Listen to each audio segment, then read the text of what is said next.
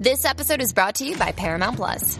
Get in, loser! Mean Girls is now streaming on Paramount Plus. Join Cady Heron as she meets the plastics and Tina Fey's new twist on the modern classic. Get ready for more of the rumors, backstabbing, and jokes you loved from the original movie with some fetch surprises. Rated PG 13.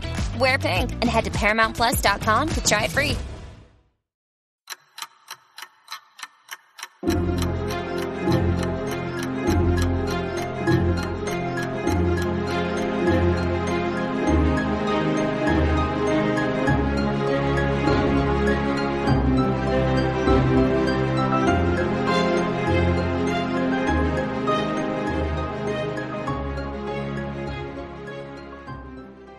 Hey, welcome back to another episode of Parker's Pensées. This is a podcast where we explore thoughts in philosophy, theology, nature, and life. I love thinking about cool stuff, so come think with me. Big shout out to the Patreon supporters, the patrons over there, and everyone who subscribed at YouTube and those who leave comments on Apple Podcasts. If you guys like the show, please do one of those three things or all of those three things. That'd be awesome. Uh, not too much about myself today because we're going to be getting in with a very special guest. I have with me Dr. Michael Huemer, and we're going to be talking about his new book, uh, Knowledge, Reality, and Value, and just philosophy in general. So we'll see where the conversation takes us. Let's bring him in. Dr. Huemer, thanks again for coming on the podcast. Hi, thanks for having me. Yeah, so I, I um, I'm hoping that we can cover a lot, but uh, the outline I sent you is pretty uh, expansive. So we'll see. But just starting off, how'd you become a professional philosopher? What would that path look like? Well, I mean, I guess I did the, uh, the usual thing. I went, I became a professional philosopher by going to graduate school in philosophy. um, yeah, I mean, I I took um, took philosophy classes in um, in college at UC Berkeley, and um, you know, when I the, the first time I took a philosophy class, it was I thought it was the most interesting thing that I that I'd ever been exposed to, and also I thought um, it was the first time when in a class you were allowed to discuss things that matter. Yeah. Right. So, like, I contrast that with the science and mathematics classes, which teach you a lot of things that are important, but there's no discussion of it. Hmm. There's just, here's the accepted facts, learn them. Yeah. And then there were other classes, like, so in the English classes, there was discussion, but it was always of trivial things that don't matter at all. Mm-hmm. Right? So you were allowed to discuss an author's literary technique or the interpretation of the text, but you were not allowed to discuss what is true. Mm. Right? Yeah. So, like, we read the play Waiting for Godot by Samuel Beckett, which, according to the teacher, was about waiting for God. You know, these two guys in the play are sitting around waiting for Godot and he never shows up. And allegedly, it was about waiting for God who never appears. Mm-hmm. Um, I later heard that that was a uh, disputed interpretation, but anyway, yeah. um, but we were not allowed to discuss God and whether God exists and why he never shows up and stuff like that. That actually matters. Yeah. We're only allowed to discuss things like, oh, the playwright's literary technique, like we're all going to become literary critics. Anyway, this is my feel about why I like philosophy better than all of the other subjects. Yeah. It actually talk about stuff like whether we have free will, whether there's a God, is there a beginning of the universe, and all those things, right? Yeah. Anyway, so I decided, um, and uh, there were at least some jobs in that field, you know. so I decided I was going to do that, you know. As long as there were some jobs, I thought, yeah, I'll get one of them. Yeah. Well, uh, and congrats, by the way, on, getting one of those. um, not everyone can, but for you, was it more about facilitating those conversations and getting other people to talk about them? Or is it more about the personal i want these i want to th- think for myself and discover these ideas and answers to these ideas? Maybe a mixture of both. What what, what was it that yeah. made you want to go on and teach? Yeah mostly i was just fascinated with the subject. Hmm.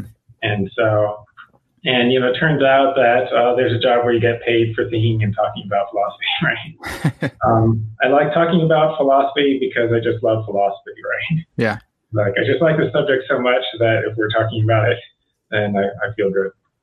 I love that. I think that's so cool too. I, am I'm, I'm a similar way where it's like, oh wow, we get to just people just sit around and, and they can talk about this stuff. And uh, we're going to go over a couple of myths about philosophy and philosophers. Um, ones that you know there's been no progress, but or it's just armchair philosophy. Um, and, and, that's not true. And there's been a lot of progress. So I, I can't wait to jump in with uh, on that question with you. But before we get there, as a good philosopher, uh, you should probably define your terms. What what is philosophy?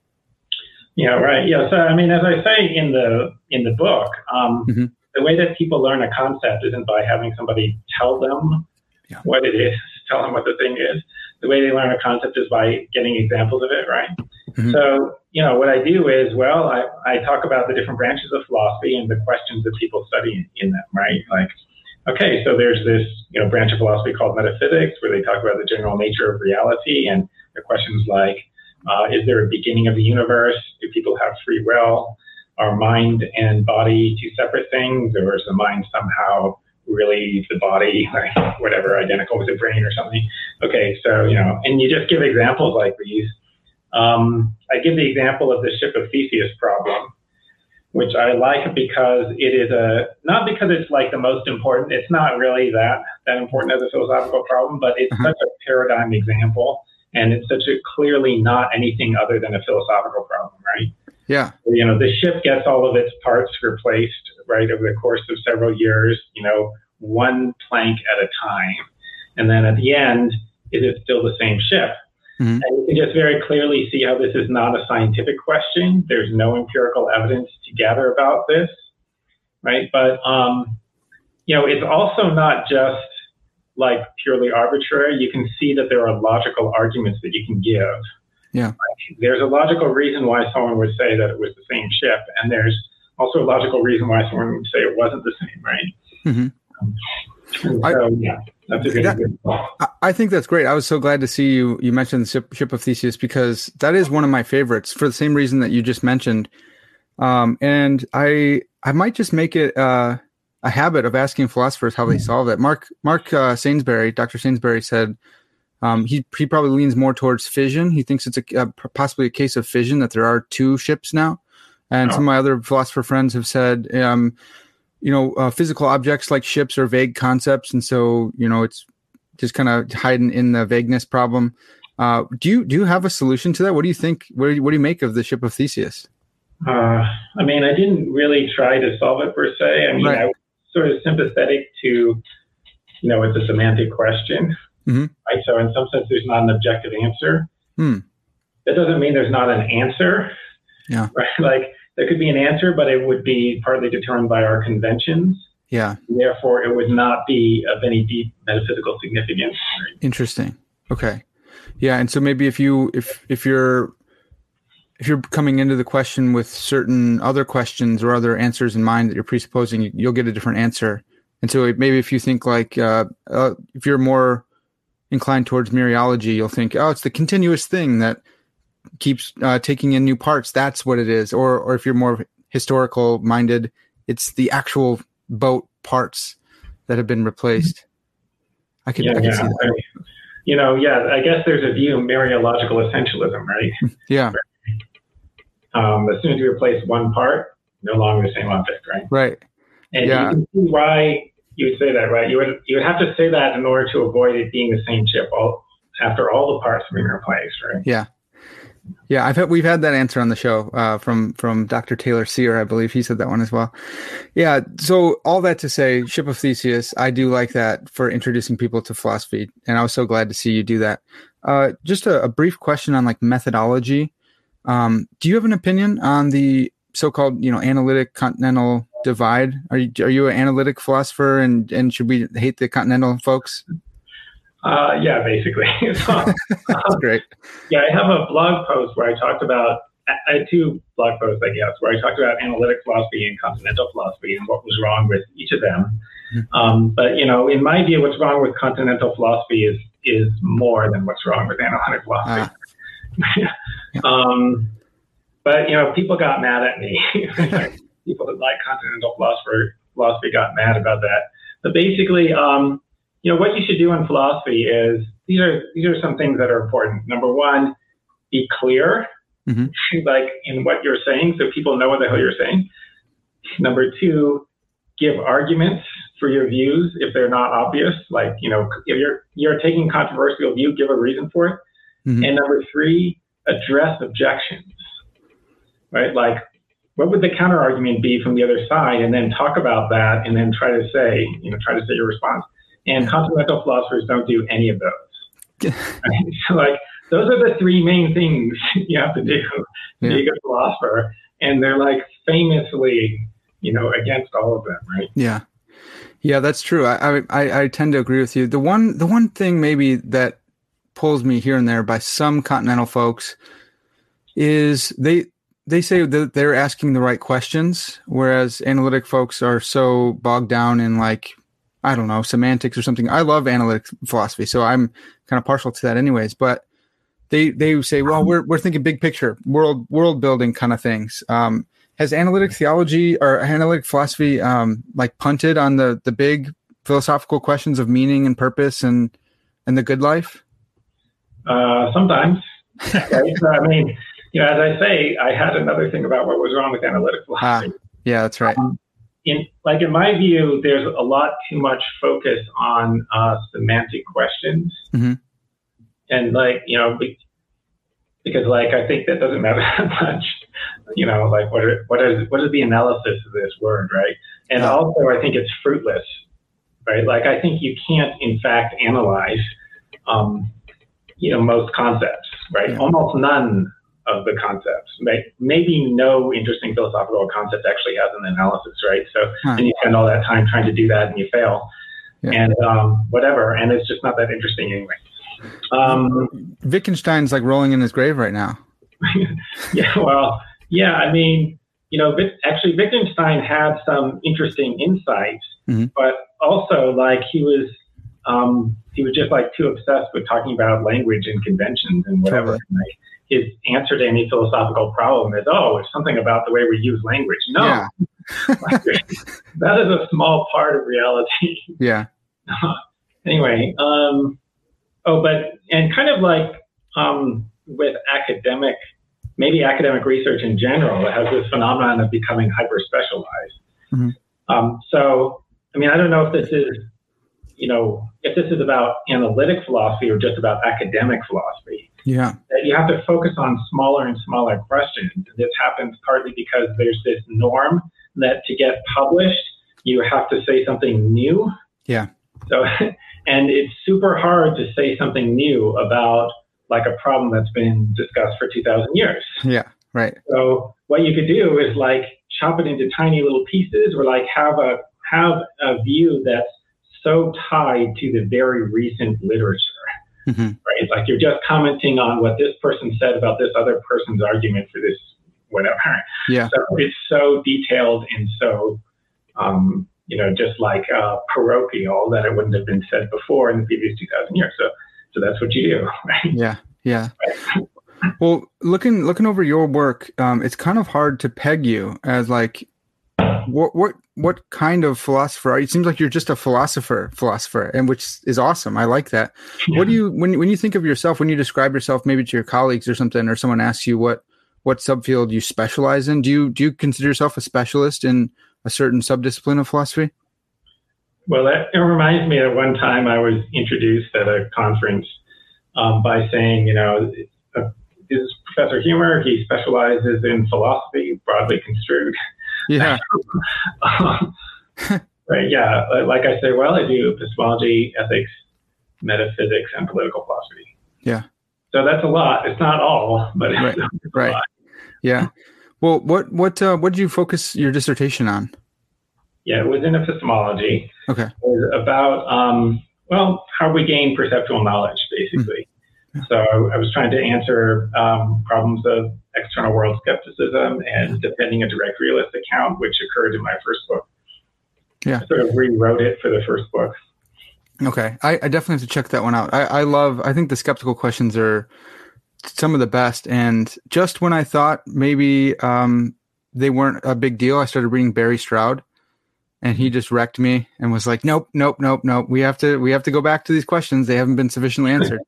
So, you know, Barry Stroud was my um, epistemology professor at. Oh, no way! That's awesome. Yeah. Did did how, what was that like? Were you uh, like cordial with each other, or did you did you guys beef with each other? And, and yeah, I mean, it was a, well, it was a really big class. I uh-huh. think uh-huh. this was like over twenty years ago. So uh, yeah, and um, you know, he had an occasionally dry sense of humor. Mm-hmm. Um, yeah, we're all sitting in the class talking. Like some student is coming in and they're like having a hard time open, opening the door, and they finally get in. And Jerry Stroud says, "It's a difficult class to get into." See, that's that's gold. I love that. Man, that's really good. Did you, by chance, have have any classes with with Donald Davidson? Uh, no. Okay. I think, yeah. I think he was there, but I missed it. I didn't know who the famous um, philosophers were at the time. Yeah. Undergraduate. So. Yeah. yeah. that's that's how it goes. And then you you graduate and find all that out. Uh, well, so I wanted to get into some myths that you cover just in your first chapter of. Uh, I should show the book "Knowledge, Reality, and Value: A Mostly Common Sense Guide to Philosophy," and it's right here. There's actually um, some really good blurbs on the back. Uh, oh, Plato says that my work is all a series of footnotes to Mike Huemer, which I, th- I found pretty amazing there. Aristotle says this book is way better than my lecture notes, and on and on we go. So, um, yeah. just just fantastic endorsements you got there. yeah, I know. I was, I was, really happy about that. You know, yeah, it's got to be true, right? Otherwise, I couldn't print it. Right. That's that's what I was thinking. Yeah. So you go over these these four myths about philosophy or, or philosophers, and, and myth one is philosophers sit around all day arguing about the meaning of life and the nature of truth. So that's that's kind of a myth that's proposed. Uh, what do you make of that myth? Yeah, yeah. I mean, um, so those are you know it's not so bad because those are in fact philosophical questions, but the meaning of life doesn't get a lot of um, airtime in mm-hmm. philosophy. Mm-hmm. Right, that is not a widely discussed question.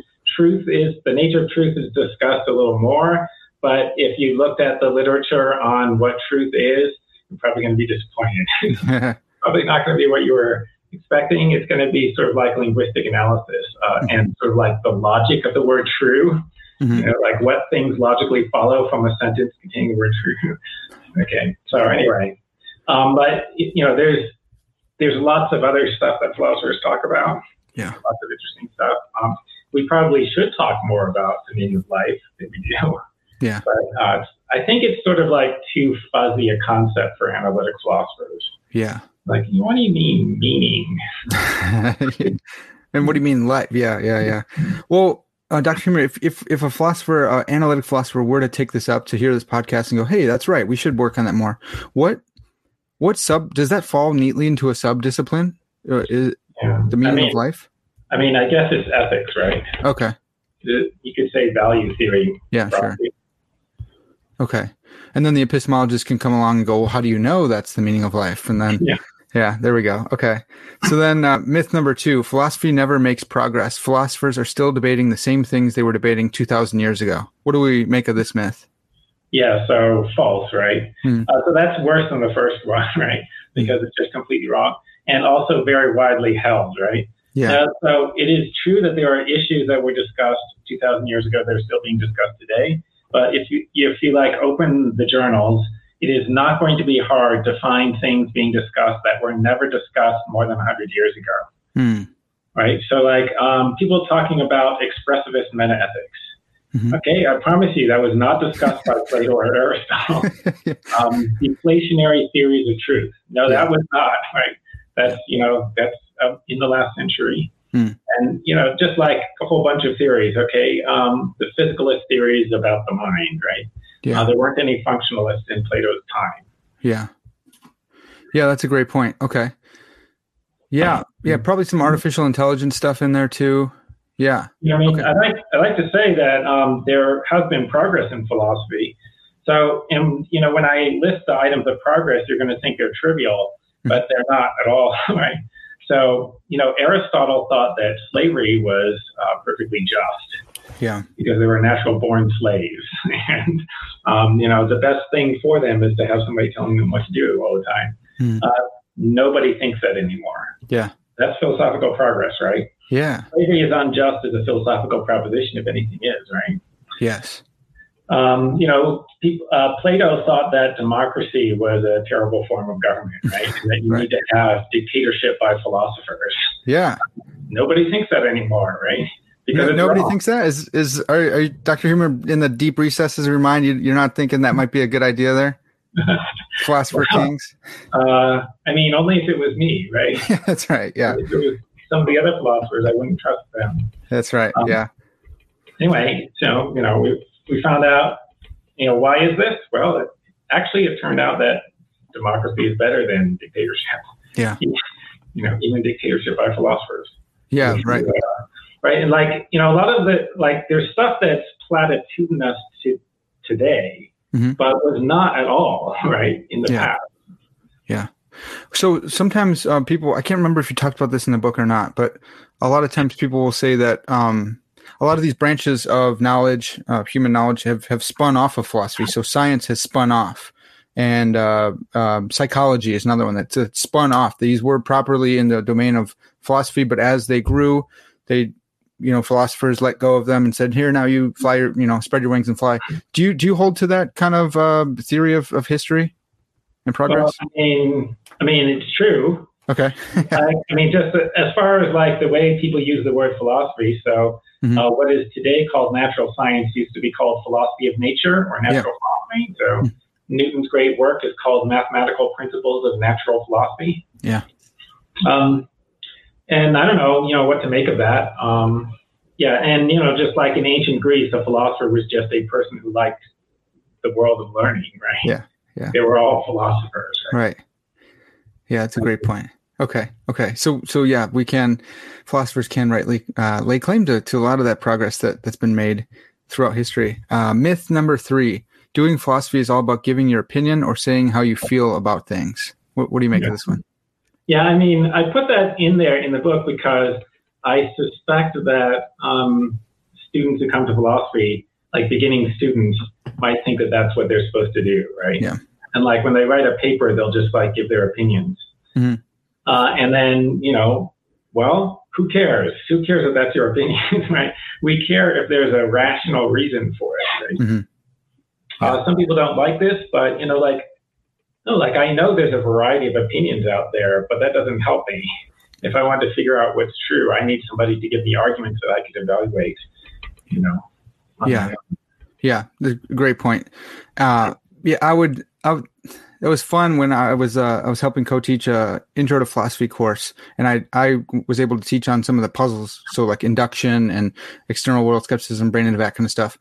And it was just funny where the, the students would who who weren't uh, accustomed to philosophy, I'd bring up some huge uh, problem from some great philosopher, and they go, "Oh well, he's he's wrong. I think he's wrong." Like, well, well why do you think that? well, you know, I just don't think that that's right. I, my it's my opinion that he's wrong. Like, well, you got to give me some kind of reason here. And by the end of the course, it was fun because they were arguing with me, and they were they intuitively. Uh, I think that you, if you draw that out and you teach them how to how to make arguments, like they know that they need to do that, but they just need a little coaching on on how to do it. And some are more naturally inclined towards philosophy than others.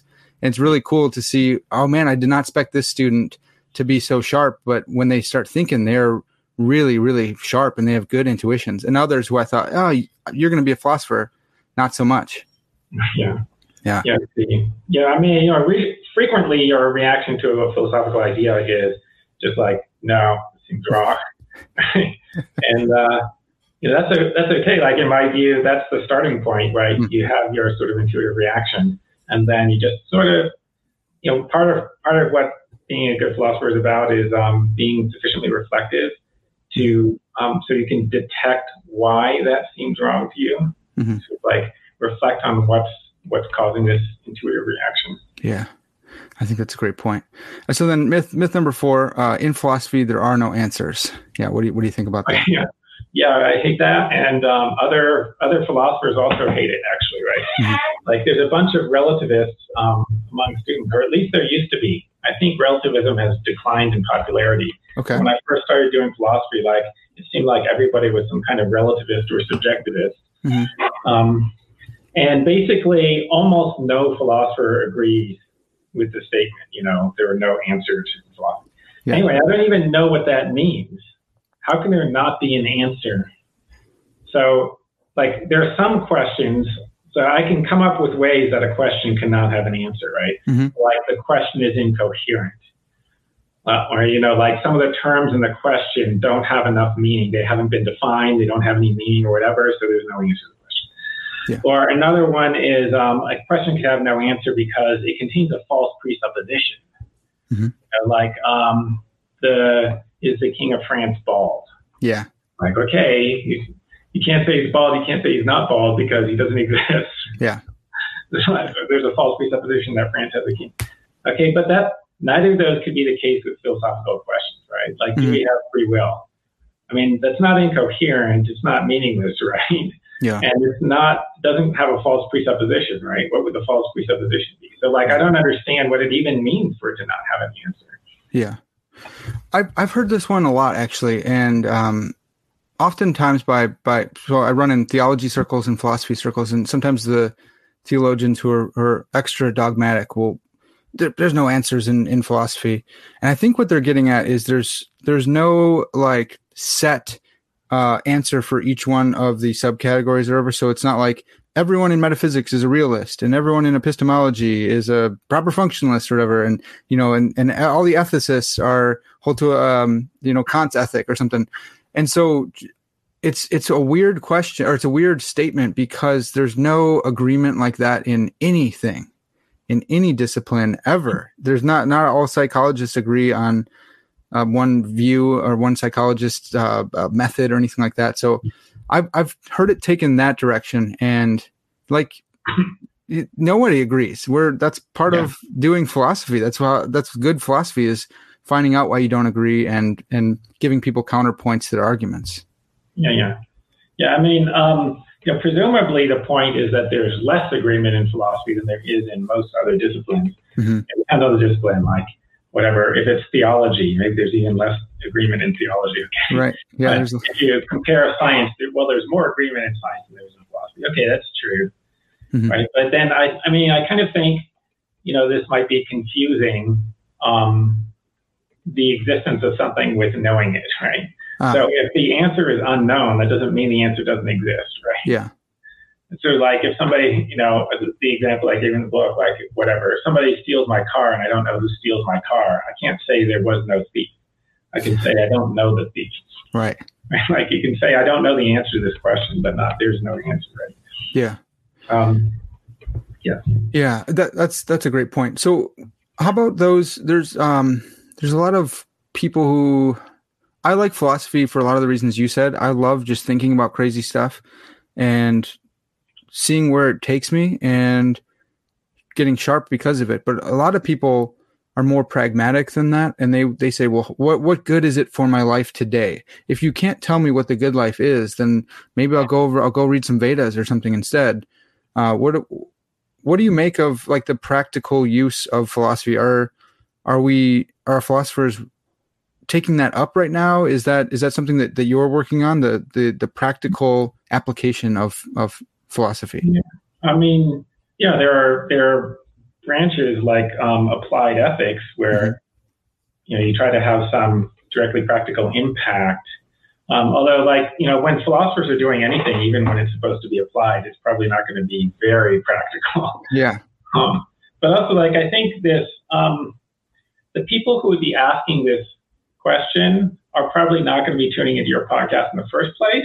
And there's probably nothing that I could say to them. yeah, And, you know, like, um, the people who are going to be hearing my answer don't need the answer. Mm, It's like, if you're interested in philosophy, then you don't need any further explanation. yeah, And if you're not interested in it, I'm not going to get you to do it.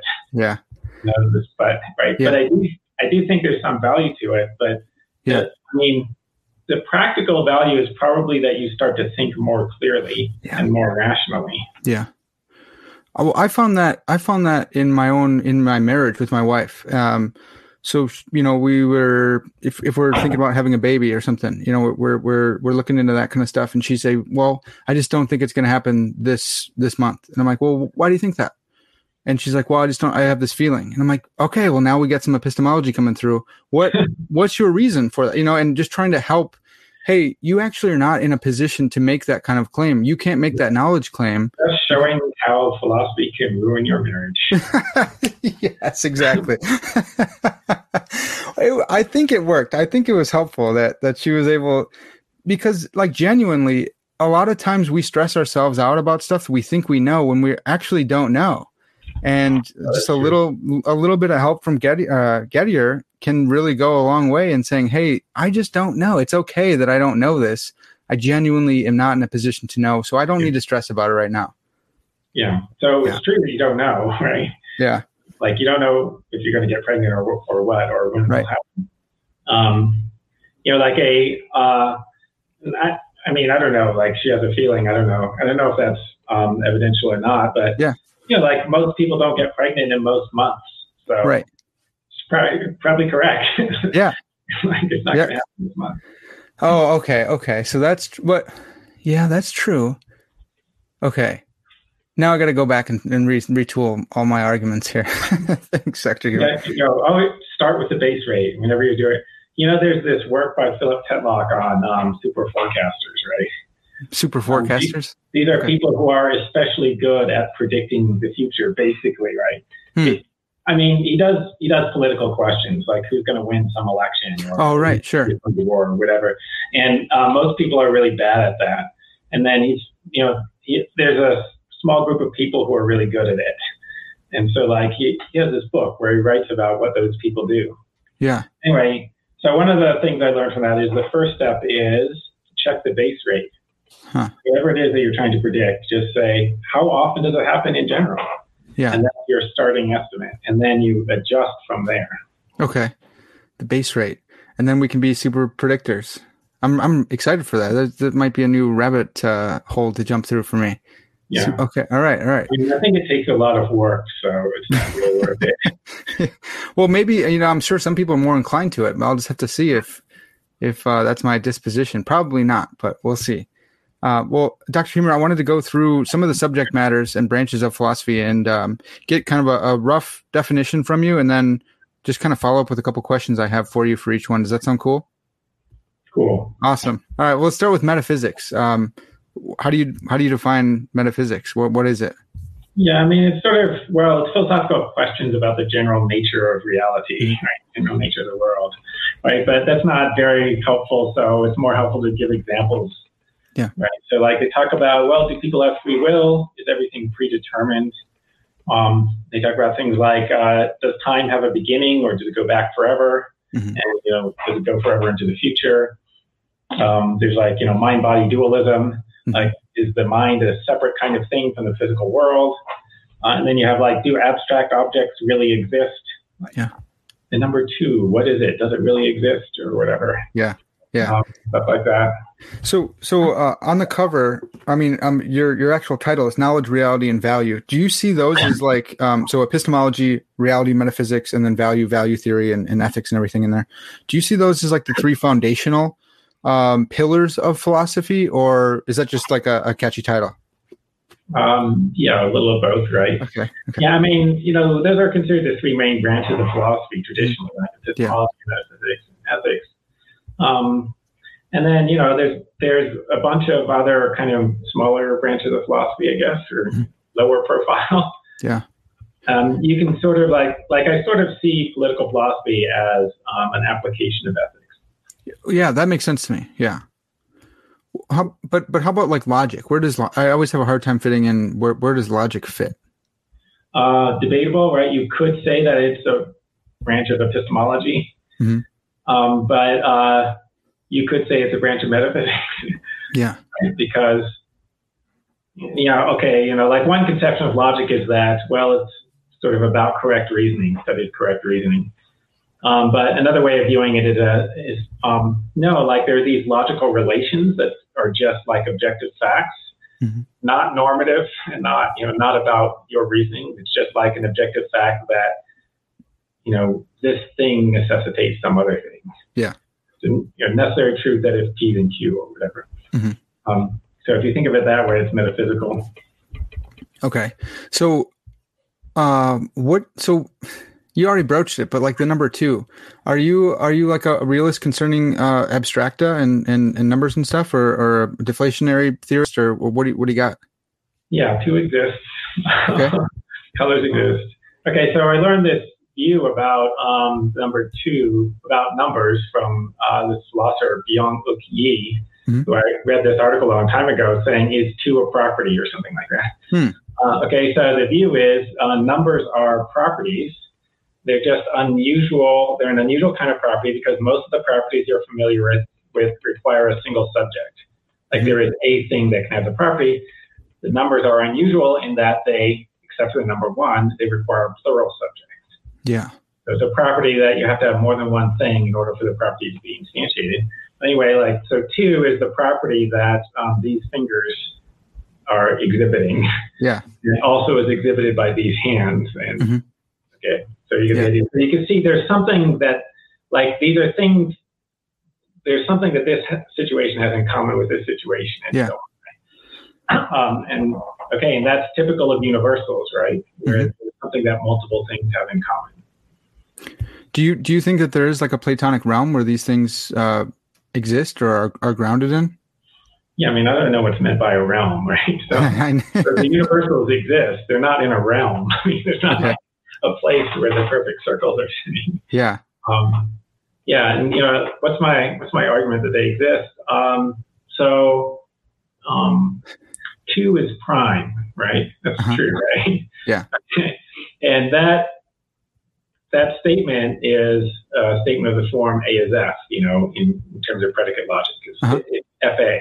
Yeah. And the truth conditions for such um, for such a proposition require that the subject term refer to something, Mhm. and that that thing have the property that the predicate expresses, or whatever. Um, okay, so you know, two must refer to something. So if, if two is prime, if that statement's true, then two has to refer to something, right? Yeah. Uh, I- and I like that. you refer Well- to, you refer to two.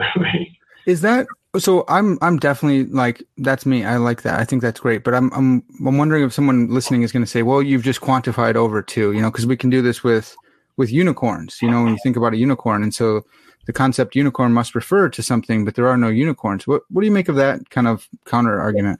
I mean, what what is a fact about unicorns? Right, so, like, so there's a fact about two that it's prime. So, you know, what is the fact about a unicorn? They have a horn on their head. It's like a Yeah. narwhal horn or something. Unicorns have a horn. Have, yeah, all, every unicorn has a horn on its head or something. Yeah. Okay, but actually, the logical form of that is not FA, right? The logical form of that is something like for all x, if Uh, ux, then hx or something. okay. So there's a predicate being a unicorn. So there's a property of being a unicorn, right? Mhm. Universal exists, but the property is uninstantiated. So there Yeah. are no concrete objects that have it. Yeah. Okay. So, um, I guess going all the way back to like Plato and Aristotle and their beef, um, would you say there are uninstantiated universals? Like, like is is unicorn just an uninstantiated universal? Yep, that's right. Yeah. Okay. And that doesn't like you said there's no realm, so it doesn't like exist somewhere. Where? yeah. It has no location, right? It's non-spatial. Yeah. Yeah. Okay. Cool. is I always have a hard time with this when we get into metaphysics. Like, is that grounded in anything, or did did did that concept, did that universal exist before we had the concept of unicorn, and then we like discovered it, or did someone invent it and now it's just in our common parlance? And yeah, ba- basically, there's an infinite number of these universals, right? There's, there's one for just like every way anything could be. right, uh, and only uh, only a tiny number of them, like you know, actually a measure zero fraction of them, Mhm. are recognized in our conceptual scheme. yeah, okay. So, would you do you I mean do you consider yourself? Would you say that you're a you, you, I think you've already said you're a realist. Are you like? Can someone call you a Platonist? Does that does that fit well or no? Yeah, they could say that. Oh, so cool. I mean, yeah, you have to sort of like uh, define that, right? I know. Yeah. Uh, there are different ways you can understand it. Like, so Sure. Plato had some confused ideas. Mhm. Like, he appears to have thought that um, that the universal was like a perfect exemplar of Right. itself. it's like there's a thing called beauty, the form of beauty, and it is beautiful. hmm And so there's this super beautiful object somewhere. it's a form of beauty, and the other things are imitating it, and that's confused. And that leads to the so-called third man argument, right? Yeah. Like, okay. anyway, um, so there has to be another property that is what that thing has in common with other concrete beautiful things. Yeah. Okay. Anyway, so that was confused. But uh, modern Platonists don't believe that. So, you know, I take it that the modern version of Platonism is um, universals exist necessarily, something Yeah. like that. Yeah. So even if uninstantiated, it still exists. Okay, that's cool. I, I yeah, I like that view. Um, how about how about like logic? Um, are there like the laws of thought is what they used to call them. Now maybe we call them laws, laws of logic, but we still got to get clear on what that whether the relations or like logical norms or something. Do you do the do logical laws exist as well? Like are, uh, the laws of thought, like non contradiction? Is that a is that? I mean, um, I mean, there's a truth, right? Mhm. So, like the law of non-contradiction is true; it's a fact. Mhm. Uh, I'm not sure that it's a law of thought, right? I think, like, you know, maybe it's a more metaphysical fact, right? Yeah. Like, yeah, all contradictions are false. like a like a proposition or something. Yeah, It's like a true proposition about propositions. yeah. There are propositions, Okay. and so there are facts about them. Nice. Every contradictory proposition is false. Yeah. That's Um, cool. That's cool. Oh, yeah. So, so we're not we're not dialethian here. We're not saying that you can have a true contradiction. you cannot have a true contradiction. Yeah. yeah, I mean that you know that's interesting, right? And I did not talk about that in the book because it's sort of like too I don't know weird. It's sort of sort of recherche topic. But um, let's just say I think so. Like you know, Graham Priest is a clever Right. philosopher or whatever. He's not dumb, but uh, I think I think he's sort of like confused about the meaning of the word "not." okay. like, and um, I mean, if you think that there could be a true contradiction, you haven't understood what contradiction means. Yeah. Because what it means is something like a statement of the form P and not P. If you think the statement of the form P and not P can be true, then you don't know what not means, Yeah. right? Because by definition, when P is true, not P isn't. hmm That's just what not means. Yeah. Right? So there are certain circumstances in which P is true. All the other circumstances are the not P circumstances. Yeah. So Right. if you think there's an overlap, no. Take that away because I mean- mean we're not. that makes so much sense to me. I'm just so I'm scared of that guy. He's he's super sharp. He tied me up in knots. So yeah, I don't know if he comes on the podcast. I'm I'm nervous about Yeah. him uh, him him working me there. Uh, well, oh, let's let's jump into a, a couple more here of these of these categories. Um, when it comes to epistemology, do you find yourself uh, in a particular holding to a particular theory of of knowledge or or warrant or justification or anything? Yeah, I mean, I have a, you know, I have a number of views in epistemology. But, Mm-hmm. um, I'm most well known for coming up with um, the term phenomenal conservatism. Yeah. Um, the view that And you Um, still hold you still hold that like I didn't know if that was a position that you're like here's a good one that we could use or if you're like I'm planting my flag and this is who I am. Yeah, that's my view, right? I think I'm the best known defender of this view. Mhm. Um, basically, that the way beliefs get to be justified um, is on the basis of the way things appear. Yeah. Um, so if it seems to you that something is the case and you don't have any reason for doubting it, then you're justified in believing it. Mhm. And that's the source of all justification, in my view. And that's a that's an externalist account, right? Uh, I don't. I don't think so. No. I mean, uh, Okay. so it, it's seeming to you that P is an internal state. Oh, oh yeah, yeah, the seeming to you. Okay, so you are aware of that. Yeah. So, so you, so, yeah. So yeah, I mean, there's a couple of formulations of internalism, right? The internal state Mhm. formulation and the access formulation, and I, I typically take the internal state formulation. So, uh, you know, justification supervenes on your internal states. yeah. Do you do you get a lot of flack for that? I, I, I've heard that a lot of the epistemologists working today are, are externalists. Um, do they do they come at you for being an internalist? Uh, yeah, not that much. I don't know. Yeah. Uh, phenomenal conservatism has come un- under criticism, Mhm. but um, I don't think the externalists have talked about very much. Okay. um, you know what's what's going on with externalists is like um, it just seems to me like they're blatantly misusing the word, Hmm. the word justified. Yeah. Like, you can say, you know, reliability, that's perfectly good. Reliability is an external concept, but justified just doesn't sound like it just, reliability just isn't justification. Yeah. Anyway, you can take, so, like, I think the, the better externalist view that's not a semantic error is, well, knowledge doesn't require justification. Mhm. Rather than saying, yeah, it requires justification, but justification is external. Yeah. Well, how about that that split between like warrant and and uh, the difference between warrant and justification that, that some people want to make a, a hard and fast distinction. Do you find that plausible? Is that is that helpful to say I'm talking about warrant instead of justification? Yeah, I mean, um, you mean warrant in like Plantinga's sense? Yeah.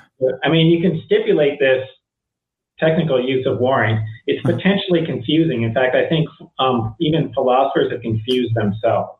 yeah. Because in that sense, warrant does not mean justification. Right. Right. It's not close.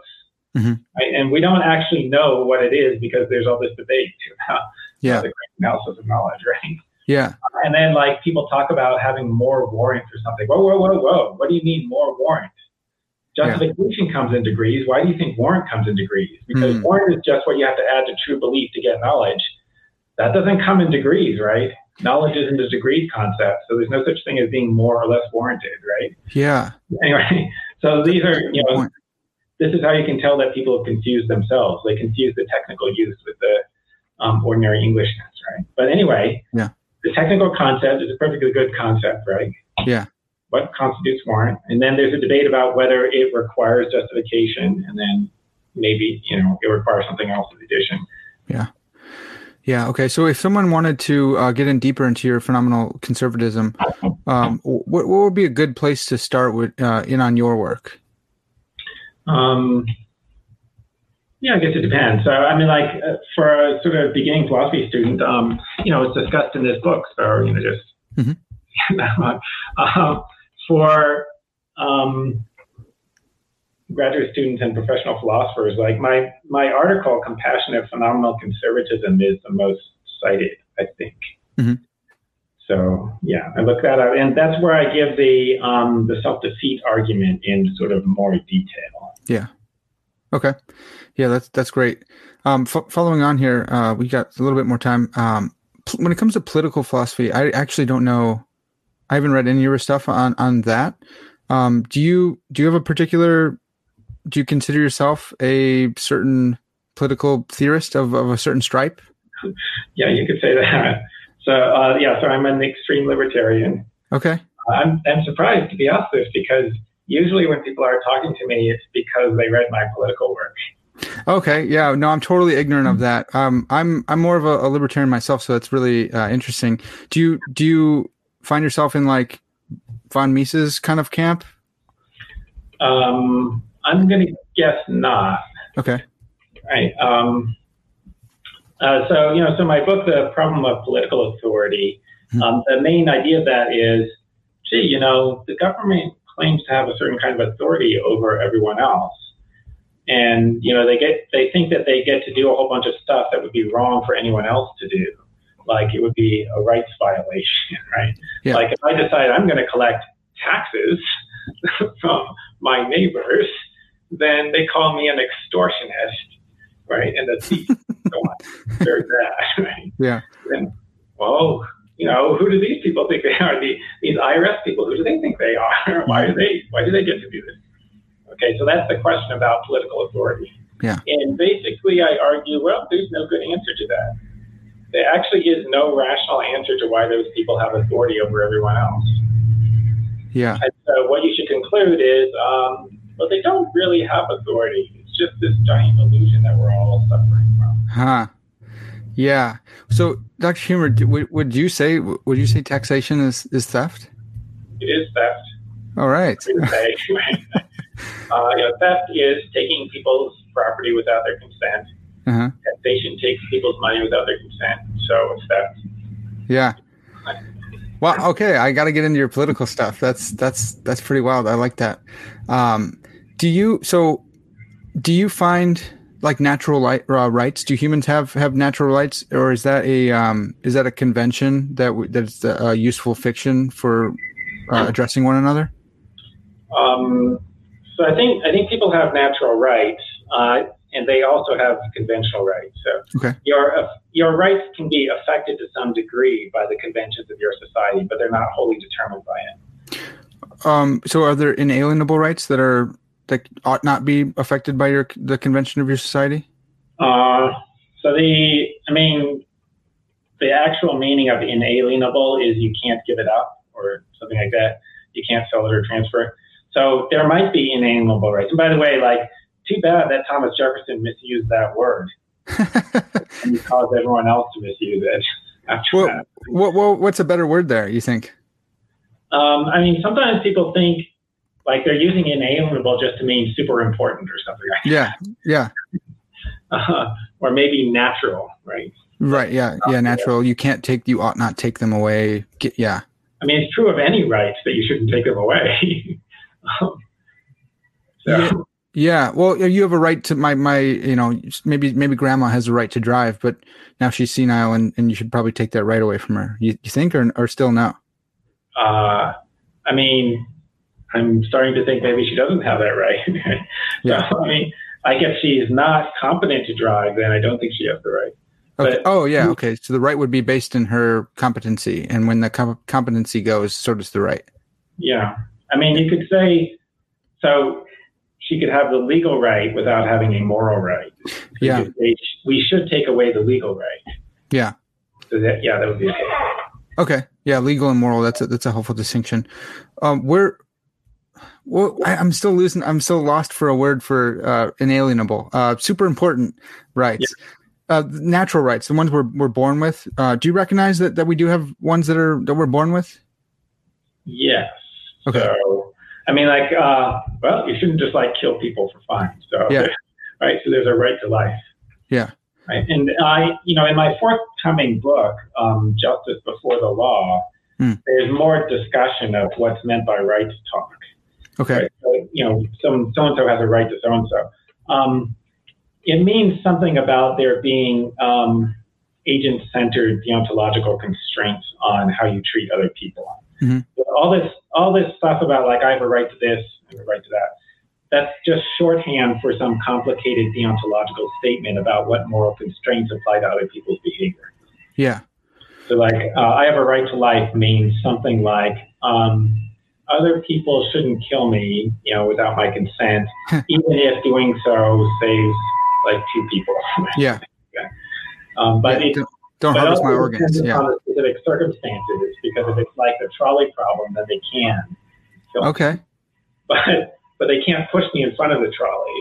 They can divert the trolley, but they can't push me back. So anyway, Do we? So, um, do you recognize the distinction between negative and positive rights? uh, yes. So I don't really believe in positive rights. Cool. Yeah, I, I, I'm I'm with you on that. Yeah. Um, what what is that right? What is that right? The I know it's a complicated uh, topic as you just laid out, or it, it's we use shorthand for complicated um, equations, moral equations or something. What are like the right to life, the right that I I you, you ought not kill me? What's that grounded in? Is that is there anything like intrinsic? Is it because I'm a I have the potential to be a person, or I am a, a person, and persons ought to recognize other persons? How come you can kill a pig and not me? I guess. Yeah, good question. I mean, um, there's no general agreement on this. This is Mhm. sort of unknown, right? Right. Um, so the way I the way I understand it, the reason why we believe in rights is that we have ethical intuitions about certain particular cases. Mhm. So, like, can you murder an innocent person in order to prevent two innocent people from being murdered? And then most people have the intuition you can't do that. So we introduce this notion of rights, um, sort of like sort of to express what we think about that moral constraint. Yeah. Um, you know, rather than just saying killing is bad, because if it's just killing is bad, then why not kill one to save two, right? Right. Um, okay, and then, um, well, can you kill the pig? Well, then people have different intuitions about that. Like some, some people's intuition would be, no, you can't kill one pig even to save two pigs. Yeah. Yeah. Like if that's your reaction, then pigs have rights. Yeah. Okay, but I don't actually have a theory of like who has rights and why. Hmm. There are different theories that philosophers have, but they're not that compelling, right? Yeah. Do you? I always wondered about this because uh, I know you're a systematic thinker. Do you have any like? Does it does it change based on the day, or or you just haven't uh, reflected on enough to to put your your your idea or your opinion out there? Like, just intuitively, do you do you have any kind of? I think maybe human rights are grounded in this or that, or just kind of like, no, I'll, I'll get there when I when I think through it more. Deeply. Well, I haven't found any argument that's compelling enough for me. Yeah. Right. Um, I mean, I think that it requires consciousness, right? So Okay. non-conscious entity can't have any rights. So like your computer can't have rights, assuming that your computer's not conscious. right. Yeah. Um, but I mean, I think there's a debate among sort of animal ethicists or whatever. There's a debate in that area about whether um, um, it's sufficient to be sentient or you have to be intelligent. Right. Yeah, that one that one's so interesting for me because I, I, you know, I'm thinking Thomas Nagel, uh, his his you know what it's like principle is ground is is first introducing a paper called "What It's Like." Is there something it's like to be a bat? I think. Yeah, what is it like to be a bat? Yeah, what is it like to be a bat? And so it's like, well, bats. Nagel at least thinks bats are conscious, but so it, it is probably not just conscious. It's probably something like self consciousness that that Okay. sets us apart from bats.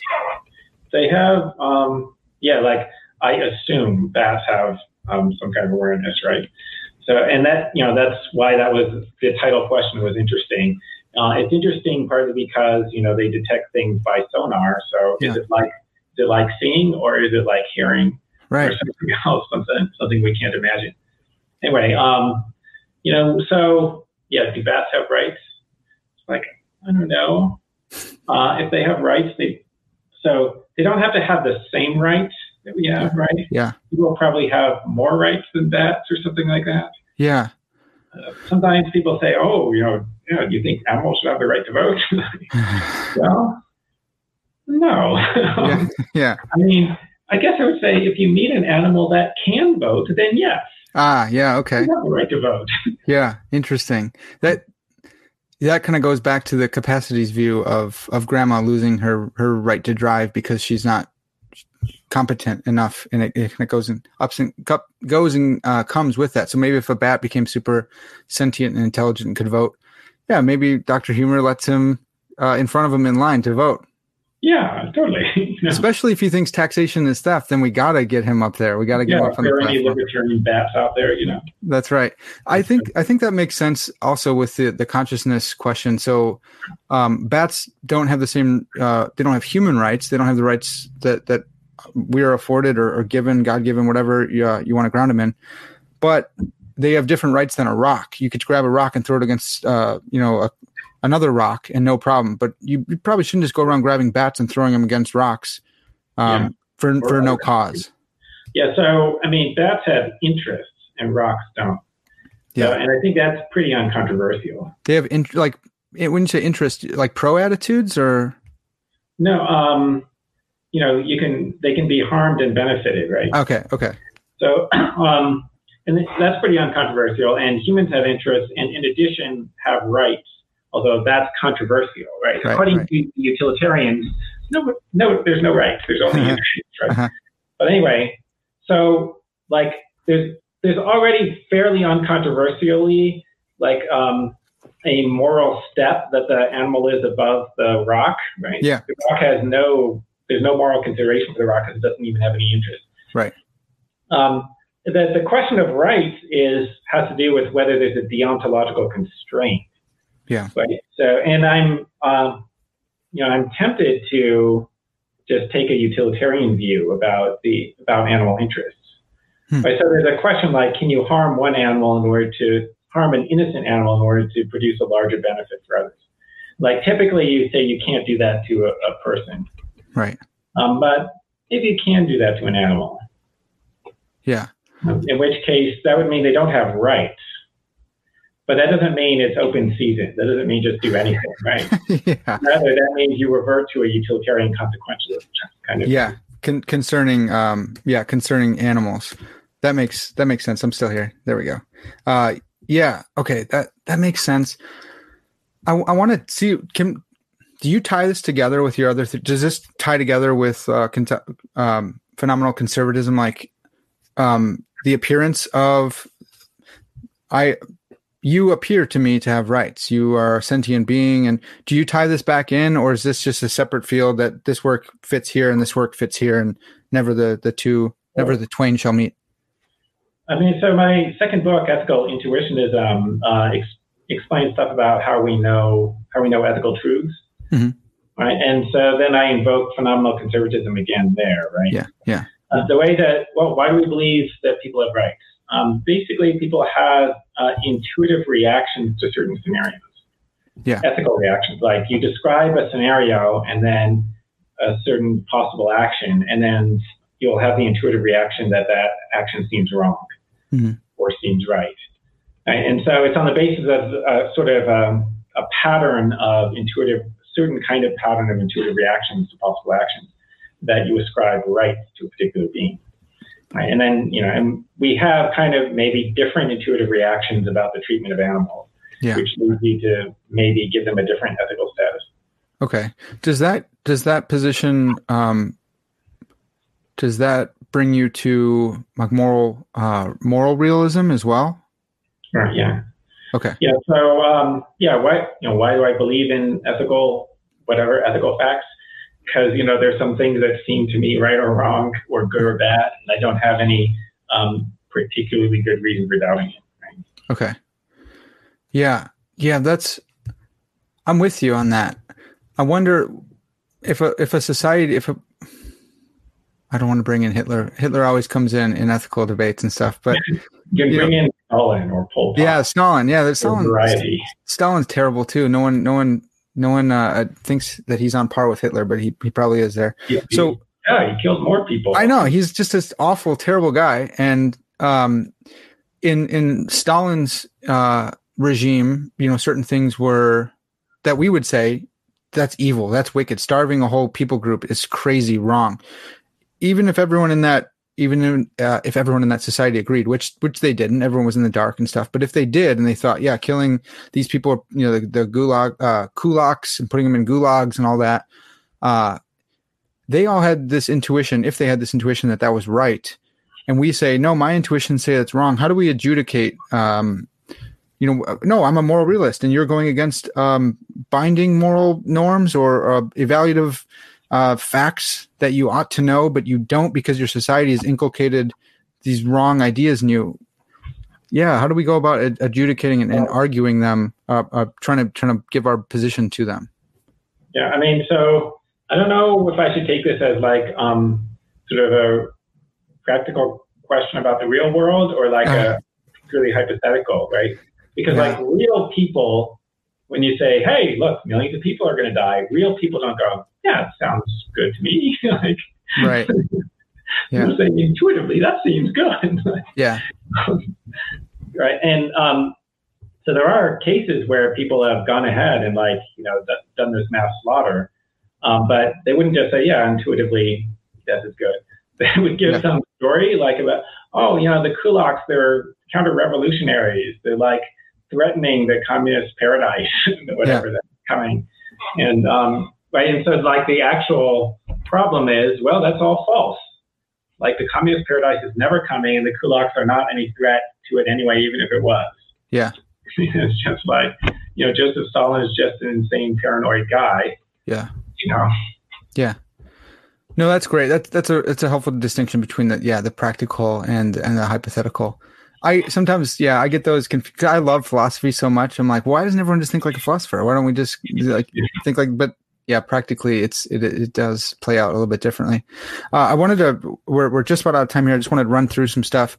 Um, so concerning philosophy of mind, do you do you hold to a particular theory? Are you a, are you a functionalist or a dualist or, or where do you find yourself? Yeah, I guess I'm a dualist, maybe an emergent dualist. Okay, interesting. Yeah, okay, Emer- emergent dualist. That's that's pretty fun. Um, how about like um, philosophy of science where where do you where do you find yourself I, I don't actually know a lot of positions in philosophy of science but you're a realist and all other stuff uh, so i assume that's going to carry over probably into philosophy of science yeah you know scientific realist uh, yeah. of course uh, i mean and you know, pretty sympathetic to Bayesian accounts of scientific okay. That stuff's so rough for me. I'm I'm trying to work into Bayesian reasoning, and it's just it turns into math, and I'm like, dang it, this is uh, what I was trying to avoid. I wanted to talk about base reality and stuff, but here we go. Um, but I recognize the value, and and I need to work through yeah, it better. Yeah, it turns out that there's you know a bunch of math in reality. Yeah, that's right. That's right. Um, how about how about free will? Do you find yourself uh, are are you a libertarian, uh, source libertarian, source compatibilist, compatibilist, uh, you know, denier, whatever? Yeah, some kind of libertarian. I mean, I don't know how free will works, mm-hmm. but as as far as I can figure, it doesn't seem to be compatible with determinism. Yeah. Okay. And uh, it seems to me like I have free will. So. Yeah. Yeah, the seemings is a that's big. That plays a big part in, in your philosophy. It seems to carrying over all over. I like that. That's yeah. And that's, and everyone else. yeah, that's true. That's true. all, all, beliefs are based on seeming. Yeah. But yeah. some people just refuse. Some people just don't want to call it that. Yeah. Okay. And so then um, I, I did like the, I did like the emphasis you put on philosophy of religion. Uh, I haven't seen that maybe I'm just missing it, but I, I, like the emphasis you you put on it. And you said these are fun questions. These are important questions that we that we need to bring up. Uh, when when it comes to to belief in God, you find yourself uh, a theist, uh, agnostic, atheist? Where are you at? Yeah, good question. Uh, I mean, I guess I'm an agnostic. Well, I mean, it, it, sort of comes out in the book that I'm agnostic about intelligent design, mm-hmm. but I don't believe in a triple omni God. So, like, I think I think the traditional conception of God might be metaphysically impossible. Yeah, he's and, omnicompetent, all all loving, all good, and all uh, omnibenevolent, uh, omniscient, and all knowing. Yeah, and all powerful. All powerful. Yeah, yeah. Sorry, man. I study this stuff. I should yeah. Um, yeah. And uh, you know, and also like all of the major world religions, like I'm strongly convinced that they're all false. Okay. However, there could still be a creator. Yeah can't rule that out. And so, it, so you're agnostic on the intelligent design. Um, was that one? Is that is that recent, or have you always been kind of open to? Oh, this might be right, or might might not be right, or is the new the new work in that kind of swayed you? Well, I guess I would say that my credence in intelligent design increased after I started thinking about the um, fine tuning argument. Sure. Uh, Michael Tooley first like raised it with me that you know told, he's the first person who told me about it. Like, oh wow, argument. Okay. um, yeah, but I mean, um, I think yeah, I was always uh, sort of like, no, this is not true. I was skeptical about the world religions for like the last twenty years, not always, but since undergraduate. Yeah. Um, and yeah, and um, you know, it's because there's not really a good there's there's like a big mystery about why this universe is here and why like why there can even be this stuff like yeah. us. Right. Why is it even possible? Because um, after you learn about the second law of thermodynamics, and if you accept that time is infinite, which I do, um, wow, okay, we should be in thermal equilibrium. Yeah with near 100% probability, right? Mm. It should be in thermal equilibrium right now, which means there should be no life. And okay, and then you, you can apply like this anthropic reasoning and say, yeah, but you know, occasionally, like just it's an infinite universe. Maybe occasionally there will just be a random fluctuation. Yeah, that's true. But almost all of the all of the observers that appear by the random fluctuation should be Boltzmann brains. Yeah, they should not be surrounded by all this stuff. Right, right. There's a mystery about why all of this is happening. Mm-hmm. Right? Why are we not in thermal equilibrium? And it's just like you know randomness. Yeah, that's that is so interesting. Um, it is also interesting that uh, the the eternal the eternality or uh, the eternal universe it, is that like you got like a bang crunch going on where you think that you know Big Bang crunch, Big Bang crunch, or is it just ultimately you know Mysterian? Yeah, maybe. Yeah, maybe there's a Big Bang and a Big Crunch. Though, I mean, I understand that it is not trivial to make this work out. Like, um, like nobody knows how you violate the second law of thermodynamics, right? Yeah. To, to reset the entropy. Right, but when they do, when they figure that out, we'll make them the philosopher king, and we'll stop all this uh, taxation. Yeah. um, you know, in the um, traditional Big Bang theory, um, like the, I think the traditional view has been the universe began 14 billion years ago, and that was just the beginning of time. Mm-hmm. So, like, there was nothing before that. The first thing that ever happened was there was a huge amount of mass energy moving outwards in a tiny region, moving outwards for no reason. Yeah. There's no explanation. It was just like that at the beginning, at the first moment.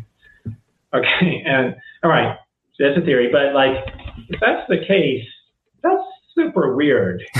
that's really weird. Like, okay, and the initial state, you know, according to Roger Penrose, the probability of that being the initial state is something like 1 over 10 to the 10 to the 124 power. Yeah, just com- I'm completely lost every time I hear that. Yeah. and so, and you know, like you go, well, um, there's there's like some philosophical answers where you say, oh, maybe there is no probability for the initial state. Yeah. Whatever. And some some philosophers say, oh, you know, it's a law of nature that it starts out in that state, and laws don't have any probabilities. okay. Yeah. But anyway, my response to this is, well, I have a different theory, which I call the 1950 theory. Uh-huh. It's that the first moment of time happened in 1950, and the universe just began to exist in the state that it was in in 1950. With, with the appearance of age, then? With right, yeah, with everything in exactly the state that we thought it was in. Yeah. Right. With you know the galaxies were moving apart. They just uh-huh. started existing. Yeah. those places moving apart for no reason. Yeah. now, um, most people do not think this is a plausible theory. Right. and I do not think it's a plausible theory either. But my claim is that theory is at least as good as the traditional Big Bang theory. Okay. And possibly much better, right? Because um, the probability, if you pick a random state to be the initial state, the 1950 state is vastly more probable than the Big Bang state, right? In sort of what, what. What, why is that? Why? Where, where's the extra probability coming coming in? Yeah. So, well, so, you know, one way of understanding entropy is in terms of probability, right? Uh-huh. So it's like the, the way of understanding the entropy law is it's that the universe moves towards more probable states. Okay. And it's been doing that for about 14 billion years up until 1950. So like the 1950 state is vastly more probable. Yeah, yeah, yeah. That makes sense. Right. Where, you know, so it occupies a larger region of the phase space. Yeah. Yes.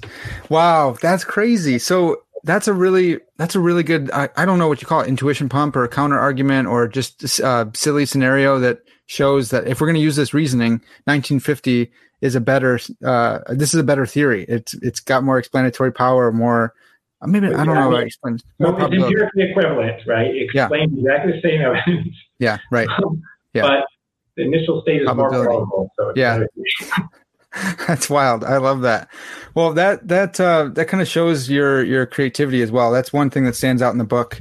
Uh, and we we read you know some of the notes from the back, but I appreciate that you're having a good time doing this. That you're having fun doing philosophy. I think philosophy ought to be fun, and I think you're a great example for a lot of us who should have fun. It's serious. Yes, it's serious, and yes, we should do serious work. But if we can't make some jokes along the way, then maybe I think we're probably doing it wrong. Yeah, sounds. Yeah. Yeah, yeah I, I, hope that you know people wouldn't be turned off by the flippant jokes that I put on the back cover and stuff. well, especially if we're going to use this for our undergrads, it's it's great. You know, get get them to laugh. It's not this big, scary, boring, stupid stuff. It's awesome, and you could spend the rest of your life thinking about, hey, what if this tulip is a different color for me than it is for you? Let's think about that and let's have fun and let's see where we can take it. So yeah, I, I, I love that.